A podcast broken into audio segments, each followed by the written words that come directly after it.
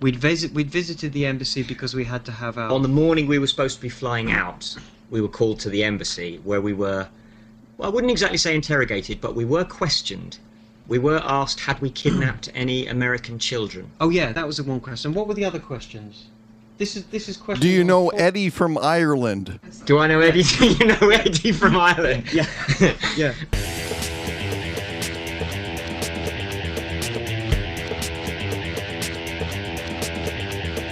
Welcome to You Are the Guest, a weekly show where you can be the guest and tell people what you and your friends and neighbors think about news events and issues of the day. It's part talk show, part opinion poll, part reality show, and a whole lot of fun. And it's completely dependent upon your participation as a guest. To be considered as a guest for a future show, check out the website at www.youaretheguest.com for details. Now, here's your program host, Bill Grady. Greetings from the great city of Fort Dodge, Iowa, and welcome to show number 83 of You Are the Guest, the show where we talk to everyday people just like you and me about their lives and about the issues of the day. Our guests today join us from London, Alex and Lyndon. Welcome to You Are the Guest. Hello. Good evening. Here, anyway. And Alex and Lyndon, would you introduce yourselves to our audience? Uh, my name's Alex Grayson. I am a Londoner. I am a musician.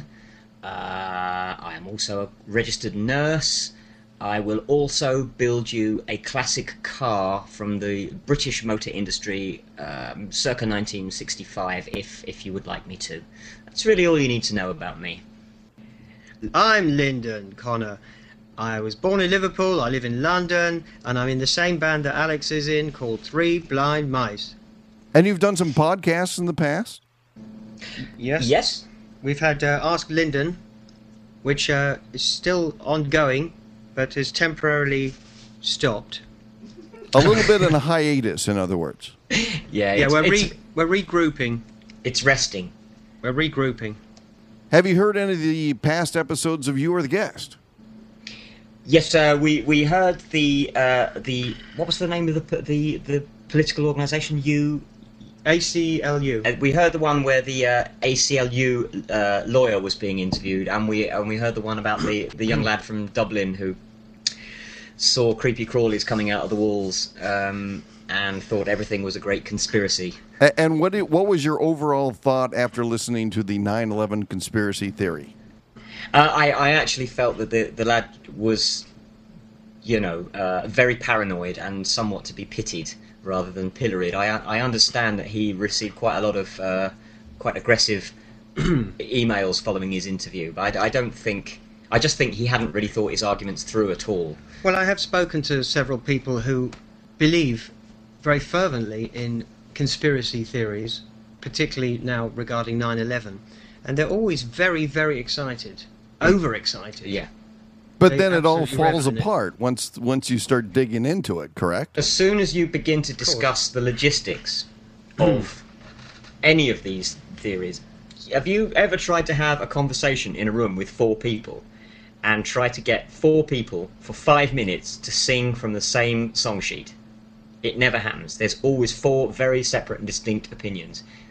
The, to organise something like 9 11 in the way that the lad from Dublin was suggesting, it's not possible. Yeah, it sounds like a good movie plot, but Yeah. you, you can't do it in real life. and you can't do it. And well, I noticed he, he was quoting a lot, and he was saying, he was saying, you know, and they can do this, like you've seen in the movies. And I have a feeling he was having a great deal of trouble separating what what he was watching in films from hmm. what's actually happening in reality. A lot of people do. You were trying to get him to admit, I, rem- I remember, I heard this months ago, but you were trying to get him to explain who was involved, and every time he carried, continued with the argument, it appeared that more and more people were involved from the government and the CIA, in, uh, and fi- it, it, finally, everybody seemed to be involved. In fact, we did it. We we, we were involved as well. you know. Everybody, everybody. Yeah, I think he made mention of you guys out there in London, and but we mm-hmm. had a we had to cut that out of the show just due to the fact that we didn't have any concrete evidence. But now we do. No, I know. I'm I'm sorry. Well- I, shouldn't have done it. I mean, it's it's just it was very very sad. You were bored. I think you know he was so shocked by what he saw. He mm-hmm. said he was standing in an art gallery and became immediately very excited when he received the phone call about the plane. I think he saw the mm. second plane crashing, mm. And he said, I I immediately knew something was very wrong. And you picked him up on that and said, Yes, we all saw that. And I think he was very confused from that point on and unable perhaps to accept that this kind of behavior, uh, that the human beings can do this kind of thing to each other. And so he has to invent some incredibly far fetched story to explain it, just so that he can understand what is going But on. why would it make him feel better? Why would a conspiracy theory make him feel better than whatever may be the truth? Because he Because he sounded vindicated by the actual event.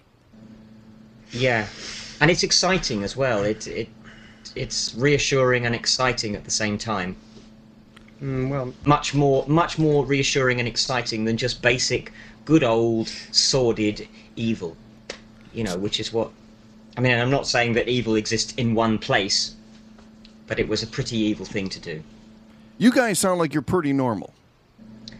Thank you. I have taken my Prozac sandwich tonight, and I'm feeling quite balanced. sure am.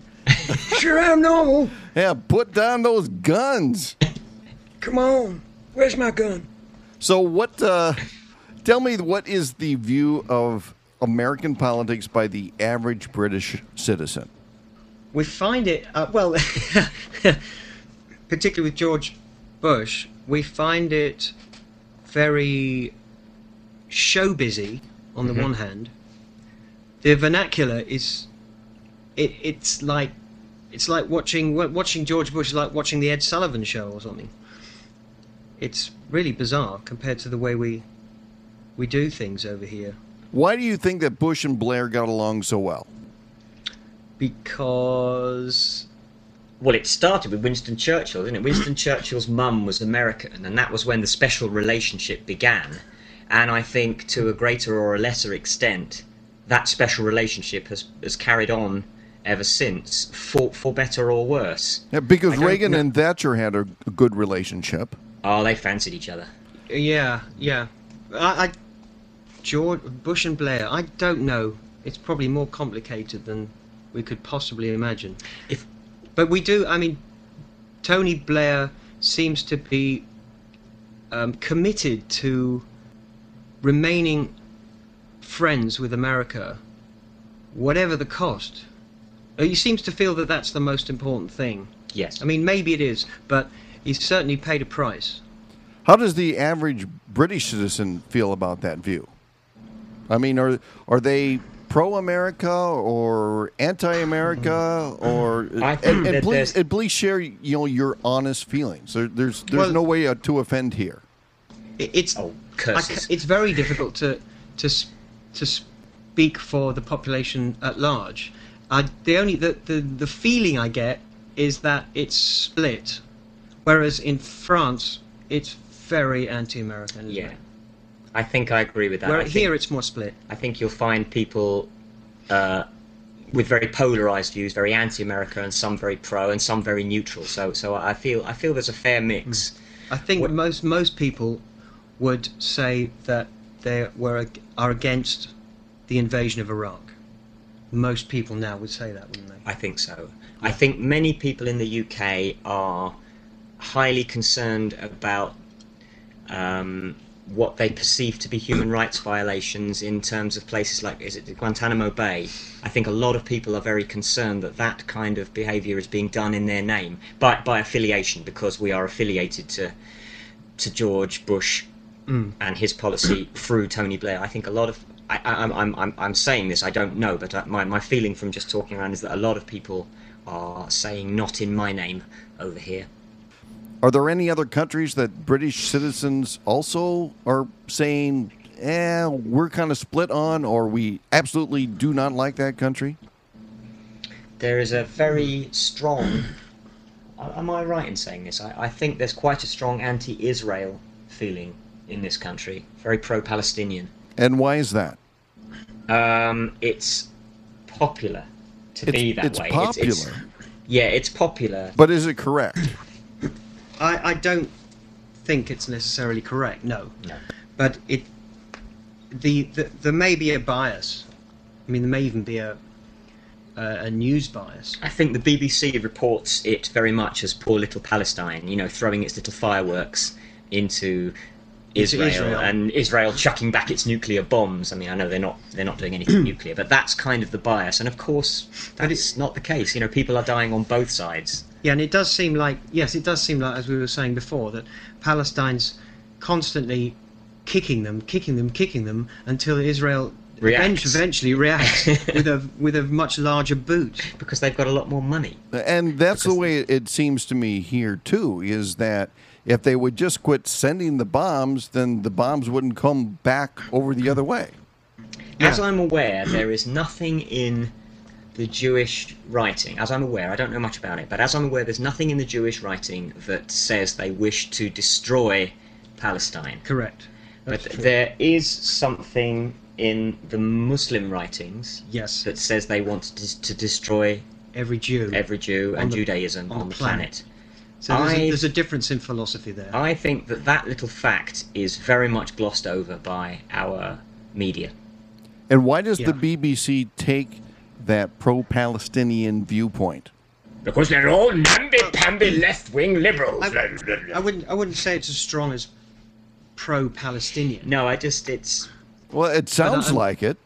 It does sound like it. It's it's It would be hard to defend that. yeah. I I, I don't really know, to be honest. it's difficult to answer. We have some contacts in the BBC. Maybe we should ask them. Yes. And, and what grill do you them. think they would tell you? Not that you could read minds, but what do you think they would tell you? Wow.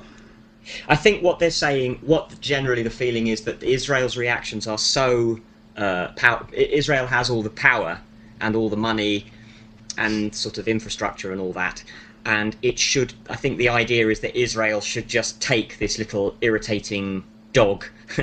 And I'm not saying that the Palestinians are dogs, but they should just treat it like an annoying little dog yapping in the back garden. It shouldn't be worthy of, you know, a big violent response. Um, also, So, in The- other words, you're thinking that the media has this we're rooting for the underdog mentality. I think there is an element of that. And how does I- I- that connect with the United States? Well, Is it a lot it. of anti American in that same vein as well? It, they're not anti-American, but it's very. I think it's quite made quite clear that, that a lot of American support. There's there's a lot of American support for Israel, Y- yeah. financial support. That that that's what I mean when I say support. Yes. How do you think the leadership changes in Britain, France, and the U.S. over the next few years will affect world politics? Because we've got you've got Gordon Brown coming up, right? Yeah. Yes. And we've got Yes. a change in in France. There will be an upcoming change in the United States. How will the leadership changes in those three countries change world politics? Well, do you think, Alex? Do you think that that Europe is becoming more right wing, generally? I'm going to be shouted down here, but I think England is becoming more right wing. Um, I know that in mainland Europe, France, um, and perhaps some of the Balkan countries, I know that there there is an upswelling of good old fashioned right wing Nazism, that kind of thing. But I don't know whether it's any worse or any better than any other time. I couldn't I couldn't honestly say. And there's of course a Russian democratic backlash, or backlash against democracy, because they see more problems than there were before. Just, just different problems. Do you think there's a rubber stamp movement by the European Union that is basically selling out British interests? It's very interesting you should say that. Um, some very curious things are happening. For example, I can't buy paint for my classic cars that I rebuild. I cannot buy paint And why can't you? because Europe, Brussels, has decided that the paint that I use is destroying the planet. And so, as a country, you have to abide by something that another country says? That's that's kind of what's happening. We we're, we're losing the ability, or we're agreeing more with some of the edicts that are coming from mainland Europe. The, the the perception is that we're no longer being run from this country by the elected officials of this country. Uh, whether that's true or not, I'm not sure because we are represented in Brussels. That would be like having the UN give opinions on what you can and can't do.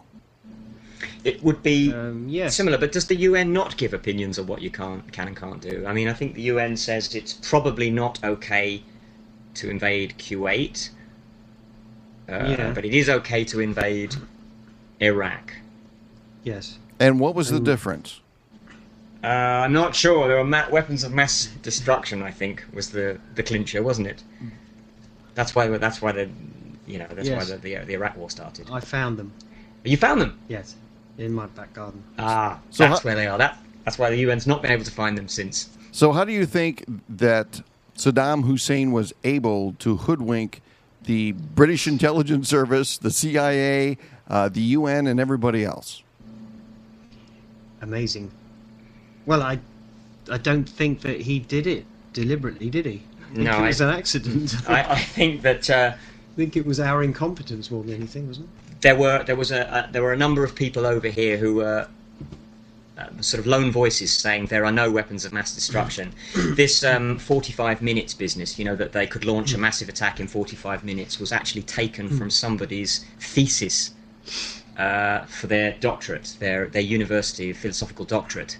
It wasn't actually an official document. It was just something somebody wrote somewhere to get their degree, and it was taken as truth and used as justification for uh, going to war. And there were there was a, a one particular chap who actually ended up killing himself. What was his name? What was that? I don't remember. Yeah, there was one guy that was saying uh, this is all a load of smoke and mirrors. Mm-hmm. Uh, but he. No, I can't remember. But do, do you remember the chap who killed himself? Yes. Yeah, Yes, I do. Yeah. Yes, he was. That was a big. That was big news. big news at the time. There was there were yeah, there was one lone voice saying this all of all of this all of the things that you're using, all of the things you're saying to justify this invasion are not real. And he mysteriously turned up in a field dead. Yes. Did they decide it was suicide? Of course, they decided it was suicide. Now I'm sounding like the guy from Dublin. That's right. And who And was all all in, a little transistor radio that did it. and who was involved with that? Everybody, you, you did it. No, it all I saw you down the pub. You did it. That's right. It all points down to you guys. I didn't do it. You didn't do it. No, it was my mum. Uh, I don't know what happened. I mean, the likelihood is he was a very meek, uh, intellectual chap, and I think there is a strong possibility that he just couldn't handle the fact that he had been so publicly humiliated and used. Uh, he was kind of scapegoated by the media. But he was very high up in that particular department, Oh yes, the department of finding weapons. the Department of Department of Starting Wars. So, how do you feel about Iran and North Korea? Oh dear, I was going to say. Well, I was going to go on holiday there. Nobody likes North Korea. I mean, the way when we, got somebody. Does into North anybody Kor- like Iran? No, nobody likes the government of Iran that I know. Even Iranians that I know hate the government of Iran. Americans don't The like Iran- Iran, do they? Uh, no. They, Since they- the American embassy thing, it was 84, 84 was that? No, that was 77 or Was 78 because I was still in high school at that time. Right. Yeah. I mean, I was I was still in school actually. Yeah. I wasn't. No, you were on the dole. I'm dole. too old. You were on the dole at the time. Winston Churchill was still prime minister when I was born. So you've got a moment's- Iran a and North moment's silence for that, please. Yeah. Um, a moment silence. Yeah. North North Korea. Yes, they there was a documentary. Do you remember? A film crew managed to sneak into North Korea and try and talk to people, and they're all and everybody, without exception, the public, the general public, without exception, were the ones who agreed to talk to camera. Mhm. Just said, "No, everything's great. We love it. It's great. It's all great." Yeah, please don't shoot me. Yeah, it was it was really scary because it was unanimous. Everything's wonderful. We love the Could he not? Who was who was we doing the love interview? Ying, Ying Chong Il or whatever his name is. It kind of sounds like being at a Michael Jackson rally. Yeah. No matter what. Yeah, Michael's great. I hope we get invited to Never Never Land. Well, what do you feel about Michael Jackson? I mean, over here, he appears a, a tragic. He's a tragic figure over here. Yes. I can't believe that somebody that he seems so sort of psychologically damaged by everything that he's been through. It doesn't. He he looks like a, a child and he speaks like a child. It's he doesn't seem to have any sexuality. He's like a child on amphetamines Yes, because he seems to take amphetamines all the time. that's what it appears over here. Um, And that's the way it appears over here too. The the other equation you have is you also have a child with fame and money. Yeah. And Yes. that's a really dangerous combination. Somebody that has very little common sense, not a lot of experience at solving their own problems, Yeah. throw fame and money in there, and you've got disaster. Also, uh, what appears to me to be a very arrested development. It was, I, I'm sure he did have young children in his room or perhaps even in his bed. But I, it's not that I am naive about these things. I know that this, these terrible abuses do occur, and I know that they occur throughout all strata of society. Yeah, but tho- looking those my- parents were letting that happen, though. That's the that's the weird part. Is yeah, the- well, maybe they, the- they could see the they could see the legal case in the distance. Yeah, he was calling. You know, can uh, Johnny come over and stay with me? And they go, "Oh, it's Michael Jackson. Let him go." I mean, Yeah, what, what kind of to buy parents are they? I I don't know, but do you believe that there was any paedophilia? There's a lot of smoke on that fire. So Right. There If if you look back to the first case, maybe you give him the benefit of the doubt, but it would be hard to do that. The second time, Hmm. it's pretty tough. If nothing else, he doesn't really have a career anymore. No, it just seemed there was a there was a, a par- the paradox on the, the first time was came about because people generally didn't believe that he was a paedophile in the first Mm. instance, but they also didn't understand why he paid them, why he paid the the family. Right, and that could have been well, just you know, I don't want the bad publicity, and Yeah. I could see that, but then, But that's that's even what what he did created even worse publicity. yeah, My, my feeling is that, uh, I, as I was saying, I'm not naive about uh, child abuse, and I know that it goes on and it's very widespread, and, and I know that it's throughout all areas of society. But my feeling is that he has, uh, his sexuality is somehow truncated. I don't, I'm not really basing this on any, you know, psychotherapeutic knowledge, but my instinct is that he is not a paedophile, and that he did sleep with children, but it was much more in the nature of a kind of a pajama party, a kind of perpet- perpetual pajama party. yeah. He, he is. He is what he says, just arrested. His development is arrested. He's stuck around age 11. It is an instinct, but I kind of share that feeling generally Yeah. that he's just uh, a child. uh, I I will agree with you on a certain point, but then I also say that as he's older, that he also has those urges, and who wants to risk that? No, listen, don't get me wrong. 11 year olds touch each other and kiss each other and do all sorts of things to each other. Of I can remember of course. some very intimate moments as a very small child. The problem is that one of the children actually has a, I don't know how old Michael Jackson is, but he has a 40 year old body. That's the problem. Right. How do you legislate for that? Right, and he also has uh, lots of money to pay people to cover it up for him. Yeah. So Yes. that, We Well, talk- if he is paying it, if he's if he is if he is instigating the payments, uh, then he has a sense of guilt and he knows what he's doing is wrong. That means he is guilty of something. it sounds like he's instigating the actions. So Well, all I'm saying is that if he's being advised by the people around him, look, just pay them the money so that it goes away. It may. I don't know whether it's actually his decision. I, I don't know how much in that situation you are the master of your own destiny. Look at Elvis. You know, he he was surrounded by sycophants by the end and couldn't. He didn't know whether he was coming or going. yeah, but I think they all have the final say. Yeah, everybody is responsible. I can hear uh, a friend of mine saying responsibility, responsibility. A friend of mine, Jill, who uh, is very hot on responsibility. Everybody is responsible ultimately for their own actions. What are some topics that you'd like to talk about? I mean, outside of the Ask Bill three questions, what what things do you have as far as topics that maybe you'd like an American opinion on? I don't know what would, what would you like to talk about? I mean, we were What- talking about religion yesterday. What are you going to ask about Homeland Security? Did you have Oh, questions yes. about that? yes. If you want to, that's fine. Lyndon Lyndon was thinking about asking uh, about Homeland Security. I'm Okay, quite well, That's sure. right. We'll go ahead and ask Yes. that question, and then we'll get into the Ask Bill three. Perhaps explain the backdrop Okay. of The back the background to Homeland Security. Um, we knew nothing about Homeland Security until 2005, when we we put in an application for a working visa for the band to visit Alaska to play some concerts there. And so we we put in a uh, an application six months before we were due to fly. Mm-hmm. And throughout those six months, now Vi- Victoria, our manager, knows more about this because she dealt with Homeland Security and the the American embassy in London. And we spent months filling in forms.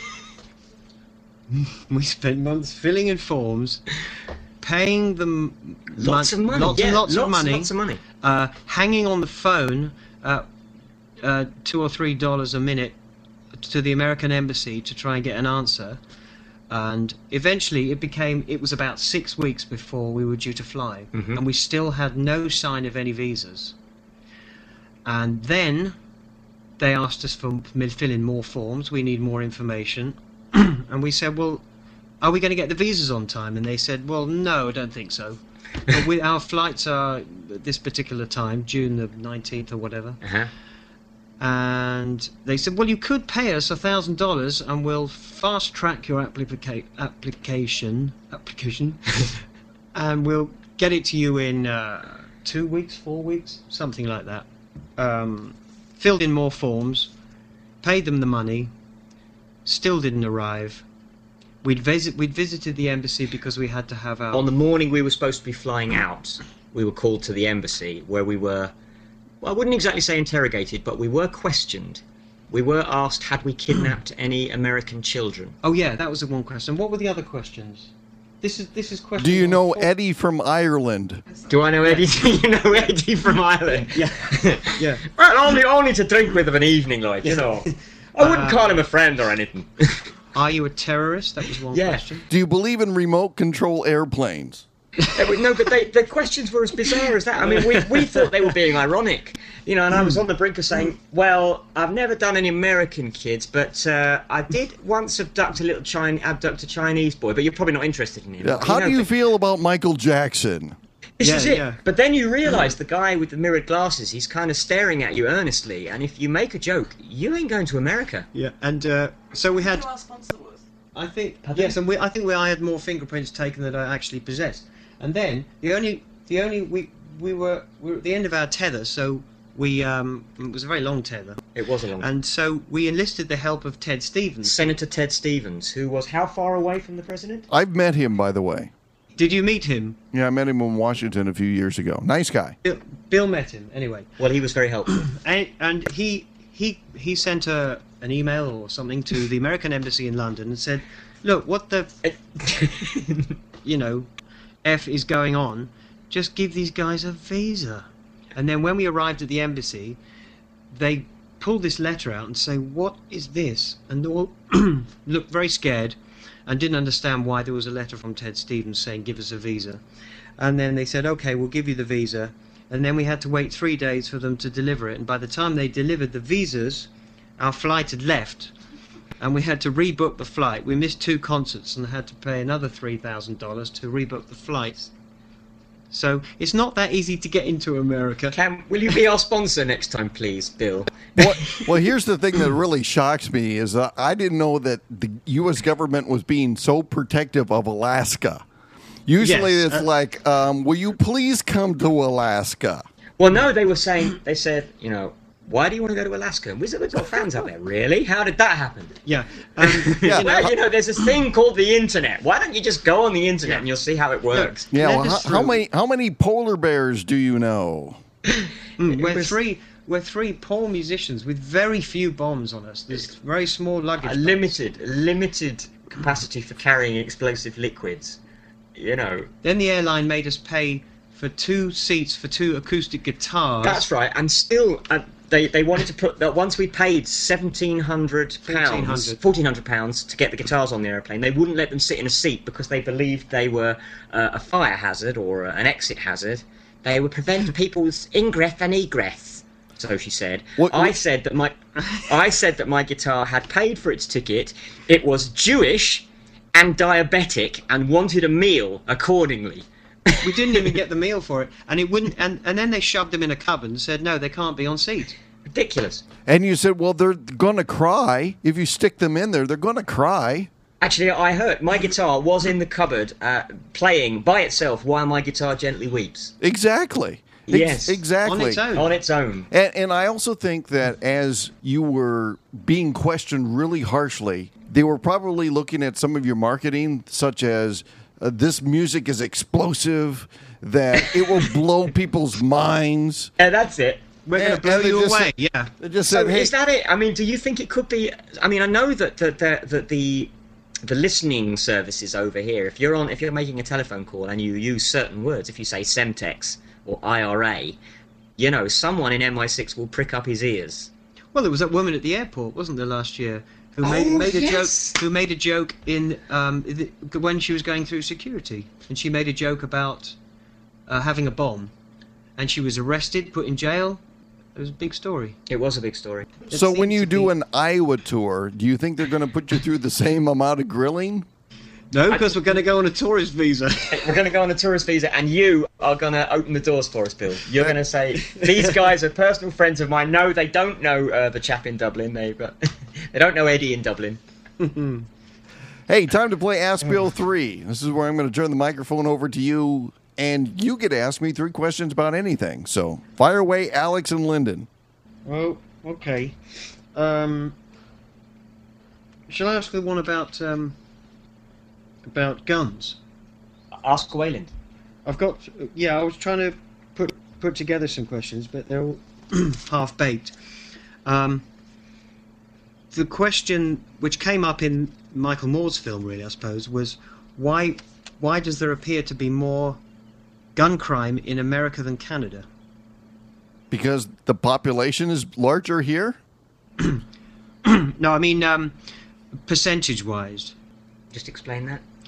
Um, For for ten percent of the American population compared to ten percent of the Canadian population, the percentage of gun crime is higher. Is that yeah, what you're yeah, the percentage um, pro rata, if you like. Yeah. I think that stems from two things if you're going to compare the two countries. First of all, uh, population in urban areas. Yeah. And the other thing you could maybe say is you could look at immigration as well, where Yeah. there seems to be a lot of crime uh, in around the immigration areas to the, the southwest of the nation. And that's one of the contentions of cracking down on the immigration problem over there is also to get rid of a lot of the crime. Right. Does does it does it appear then that the crime is is um, falls mostly in the immigrant community? I think it happens mostly in the urban areas because out here in corn country, out in rural America, crime with guns isn't as prevalent. Big cities, absolutely. And Yeah. so when you look at the big cities in America compared to what it is in Canada, obviously you'd have to say the percentages say, well, there's a a better chance that in an urban setting you'll have gun crime as opposed to anything else. Does that make sense? Uh, I think so. Did you want to say something, Alex? No, no, I'm I'm just listening. Um, now, uh, think of another question here. Um, yes, me and Victoria, or should I say Victoria and I. So this is question number two. This is question number two. Gotcha. Vi- Victoria and I uh, want to come at Christmas to the States. Now, we've been to, we've both been separately to many places in the States. I've been to a lot of places in the States on tours with, with different bands over the years, over the last 20 years or so. But I want to know what you would recommend, where you would recommend for a week round about Christmas time. And you would want a traditional type of Christmas, so like a white Christmas, or are you looking for something that's warm weather? Um, I'll, I'll just Do you want a white Christmas or warm weather? I don't think we're bothered. We just want, we just want to get away from family. Family. we want to get away from family Christmases. I That's thi- what we hate. I think one of the, the great places, if you were to spend some time up in America and kind of be away from it and get the Christmas spirit, would be go up into the Door County area of Wisconsin. And that's kind of the upper peninsula of Wisconsin, uh, north of Green Bay.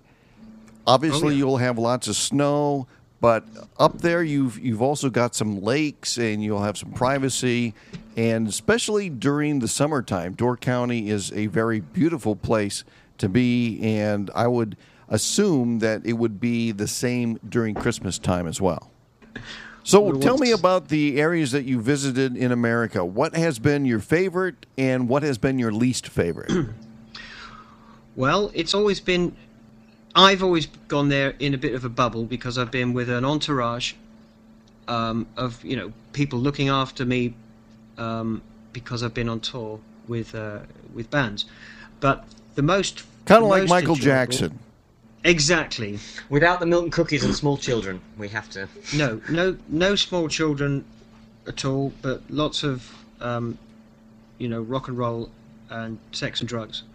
But um, the most fun was would have been in California and New York. I mean, that sounds quite predictable, doesn't it? Yeah, but That's terribly predictable. Um, the worst place, some of the worst places were. I think we were in Salt Lake City. oh god, And the Mormon town. and that was yeah, and um, that was quite unpleasant. yeah, th- I think that was like probably a big um, earth-shattering experience from sex, drugs, and rock and roll to what? the Yeah. Hillsmans. Yeah, to yes, to please don't touch me. Yeah, um, So tell me, remember- tell me a, a funny tour story. I think our listeners would like to hear just one of those behind-the-scenes funny tour stories. a tour story. it depends on whether your listeners would know the artist in question. So, I mean, you need to find out. I remember stayed in. I stayed in the room when I was touring with a a band called Squeeze in the eighties. I remember Squeeze. You remember Squeeze? They've, they've reformed actually. They They're going to be performing again this Christmas. I think in the UK. I don't know whether they're doing any touring. And are they called Yes. Squoes? Uh, no, they're not called Squoes. It's all squashed, and I'm not in the band anymore, so that's what's happened to them.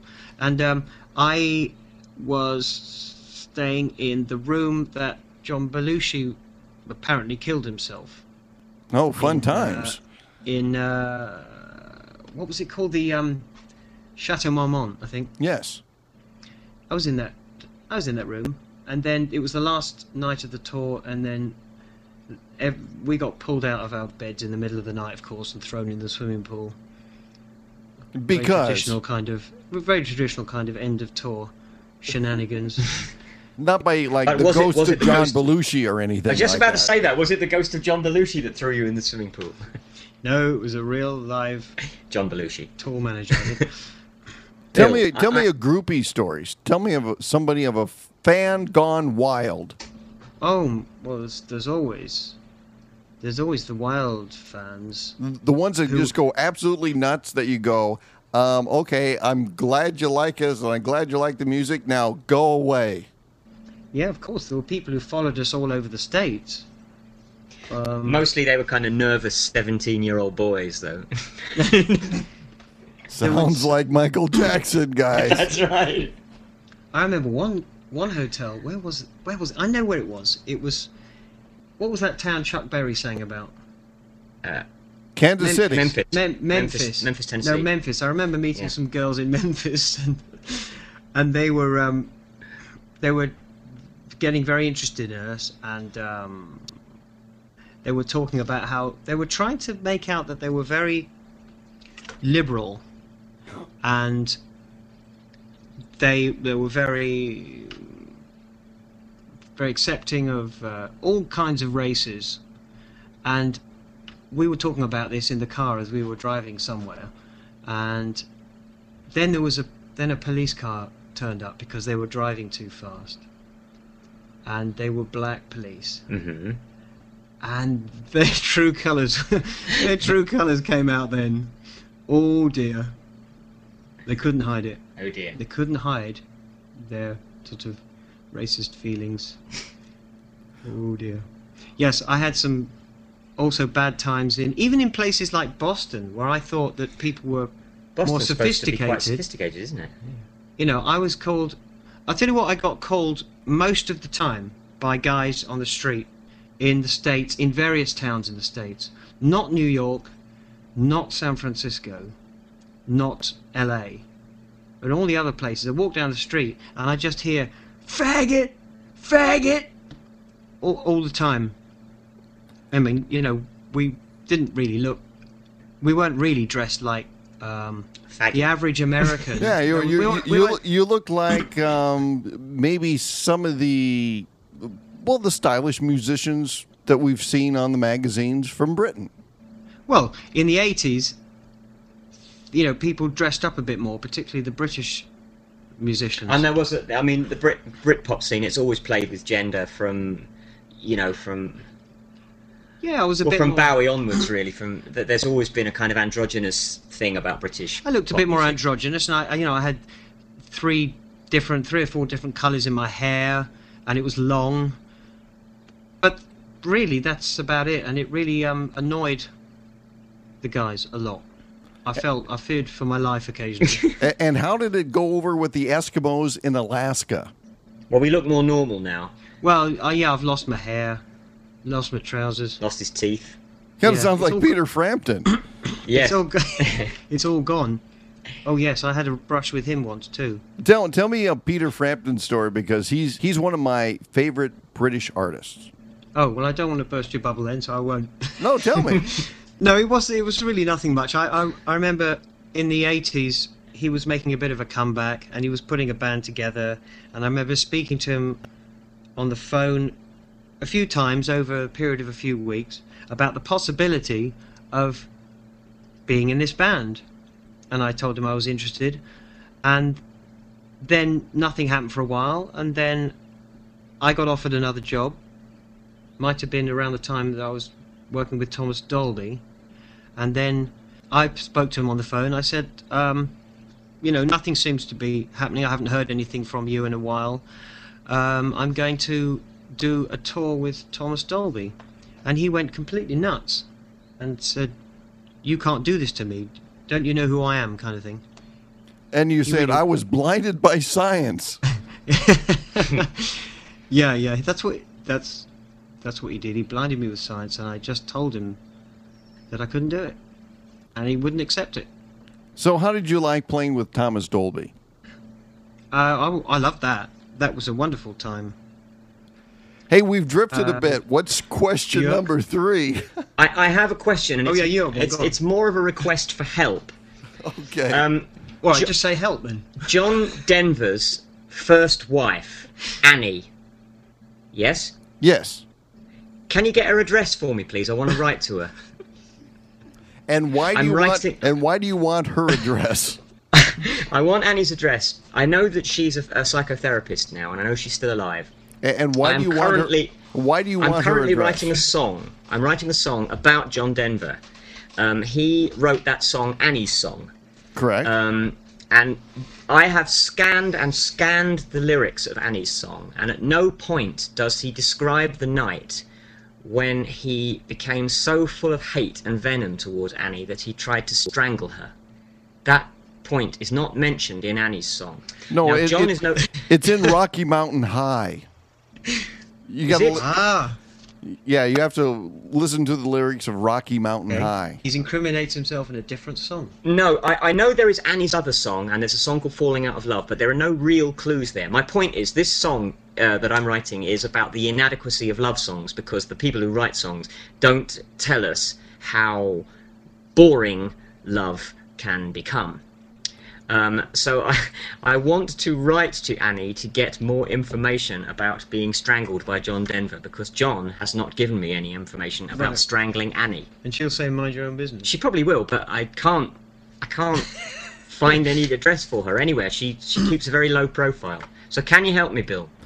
Well, I don't know if I can do that, but I might be able to get you Billy Joel's first wife, who Okay. Now, he- she he the wrote- one who he wrote uh, numerous songs about you know how much he was in love with her. You know, she's got away and uh, always a woman and all that stuff. And then, nah, I'm famous. Next, Next. No, there's there's another story. There's another story. Christian what happened was somebody sued him um, in the very early days. He was sued. Um, somebody claimed to have written um, "My Life," which I think was his first first big hit. Um, and she was managing him at the time, and she said, "Oh, just pay him off, pay him off." And I think that he said, I, I heard him interviewed about this, and he said the resentment that paying that guy off more or less did for the for the for the marriage. I you know it was it was struggling anyway, but I became so angry and embittered about paying this man and admitting publicly that he had helped me write this song that he actually had nothing to do with. He did not write that song. That song is mine totally. I became so angry with her for giving me that piece of advice and for me taking that piece of advice from her that she had to go. so to teach said. her a lesson, I married Christie Brinkley. Uptown girl, you're yeah, I know. But she did look good in that video, didn't she? Eh? Well, Yeah. the, Eh? the thing that, that amazes me is that he even divorced her. Um, yeah, well, he's he was just got too good looking for her. Do um look, I've got I've got a question. No, that'll be four questions. That- that's do- o- that's okay. I'm gonna do twelve. No, the Bill, point- are you not going to help me? Are you not going to help me with Annie's address? No, he's not. I, I can't. I, Oh. I, I can't. You and can. It, it, it has everything to do with your connection to Eddie. Oh, it's Eddie. It's It's Eddie. more that man. He's he's ruined my life. It's more than his job's worth. Now, the other question is, um, do Americans really get Ricky Gervais? As far as his humor, Yeah. Yes. oh, I think he's brilliant. I mean, I I just I watch It just surprises me that it translates. I, I watch BBC America is one of my favorite channels here. Um, I you know when I first saw The Office, I thought that was just absolutely brilliant, and I can't watch the American version to save How my can an life. industrial estate in Slough Right. mean anything to you? It's it's. How do people relate to it? Do they just relate to the to the it's the to the horrible it's the, to the horrible character? Yeah, it's the Yeah. characters. It's like, geez, you know, uh, even though a lot of the things are different, it's like, Hmm. okay, he looks like the boss that the Yeah. ego it translates into everything. It's it's like Yeah. a another favorite BBC show of mine is Father Ted. Okay, yeah, that's good. That would actually. That's not BBC. That's originally made in Ireland by uh, a different company. By the conspiracy bloke. By the, it was made by Eddie Yeah. in Dublin.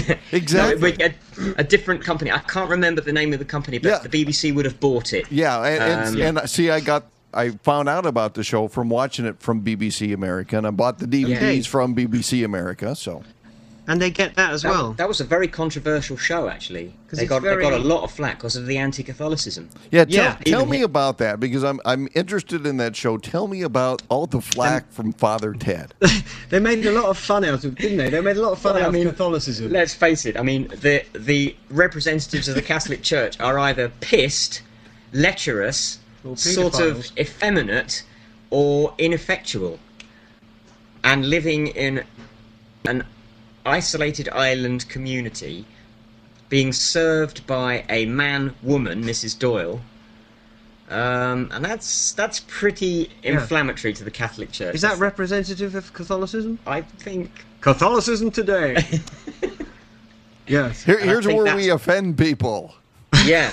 Yeah, yeah, we're st- we're just getting going now. you know, when you have episodes beginning where Father Ted is trying to explain to Father Dougal that the plastic, he's got a, a plastic cow and he's holding it close to Father Dougal's face, and he's trying to explain to him that the cow that is close to his face is small, and the cow that's standing on the hill outside the building is mm. far away. Small, Yes. Far Well, away. Bill might have this episode. man. You- Yeah, I do. I've But- got but- I've got them all. I've I've bought the whole DVD set. And Yes, uh, So the writers are saying that, that the Catholic Church is so so stupid and out of touch with reality that they don't even understand the concept of perspective. yeah, stupid, corrupt, drunk. Well, yeah, that that could offend a few people. I think that's what the controversy. but I think that's what comedy's all about. yes, it should offend. Alex and Lyndon, we've talked about a lot of things here. I don't think this is something that we can include all in one podcast. So we may have to split this off into another podcast to be played later on. Is that okay with you guys? That's fine with us. Yes, of course. You're just saying that we talk too much. That's what it is, isn't it? I'm saying that we've gotten along so well that we've just continued to talk about different subjects that uh, you know we have the choice of either making this a two-hour podcast uh, or we can split it up. So I, I No, think it'd listen. be more interesting to to split it up and and release this a little bit later on. Your poor listeners, they, they will Okay. they will bow under the strain of two hours of us waffling on. So it's so a long time. break break it up. I think that's a good idea. If you'd like to drop me a comment about this week's show, just email me at billgrady at youaretheguest.com. That takes care of this week's show from the great city of Fort Dodge, Iowa. I'm Bill Grady. Thanks for listening.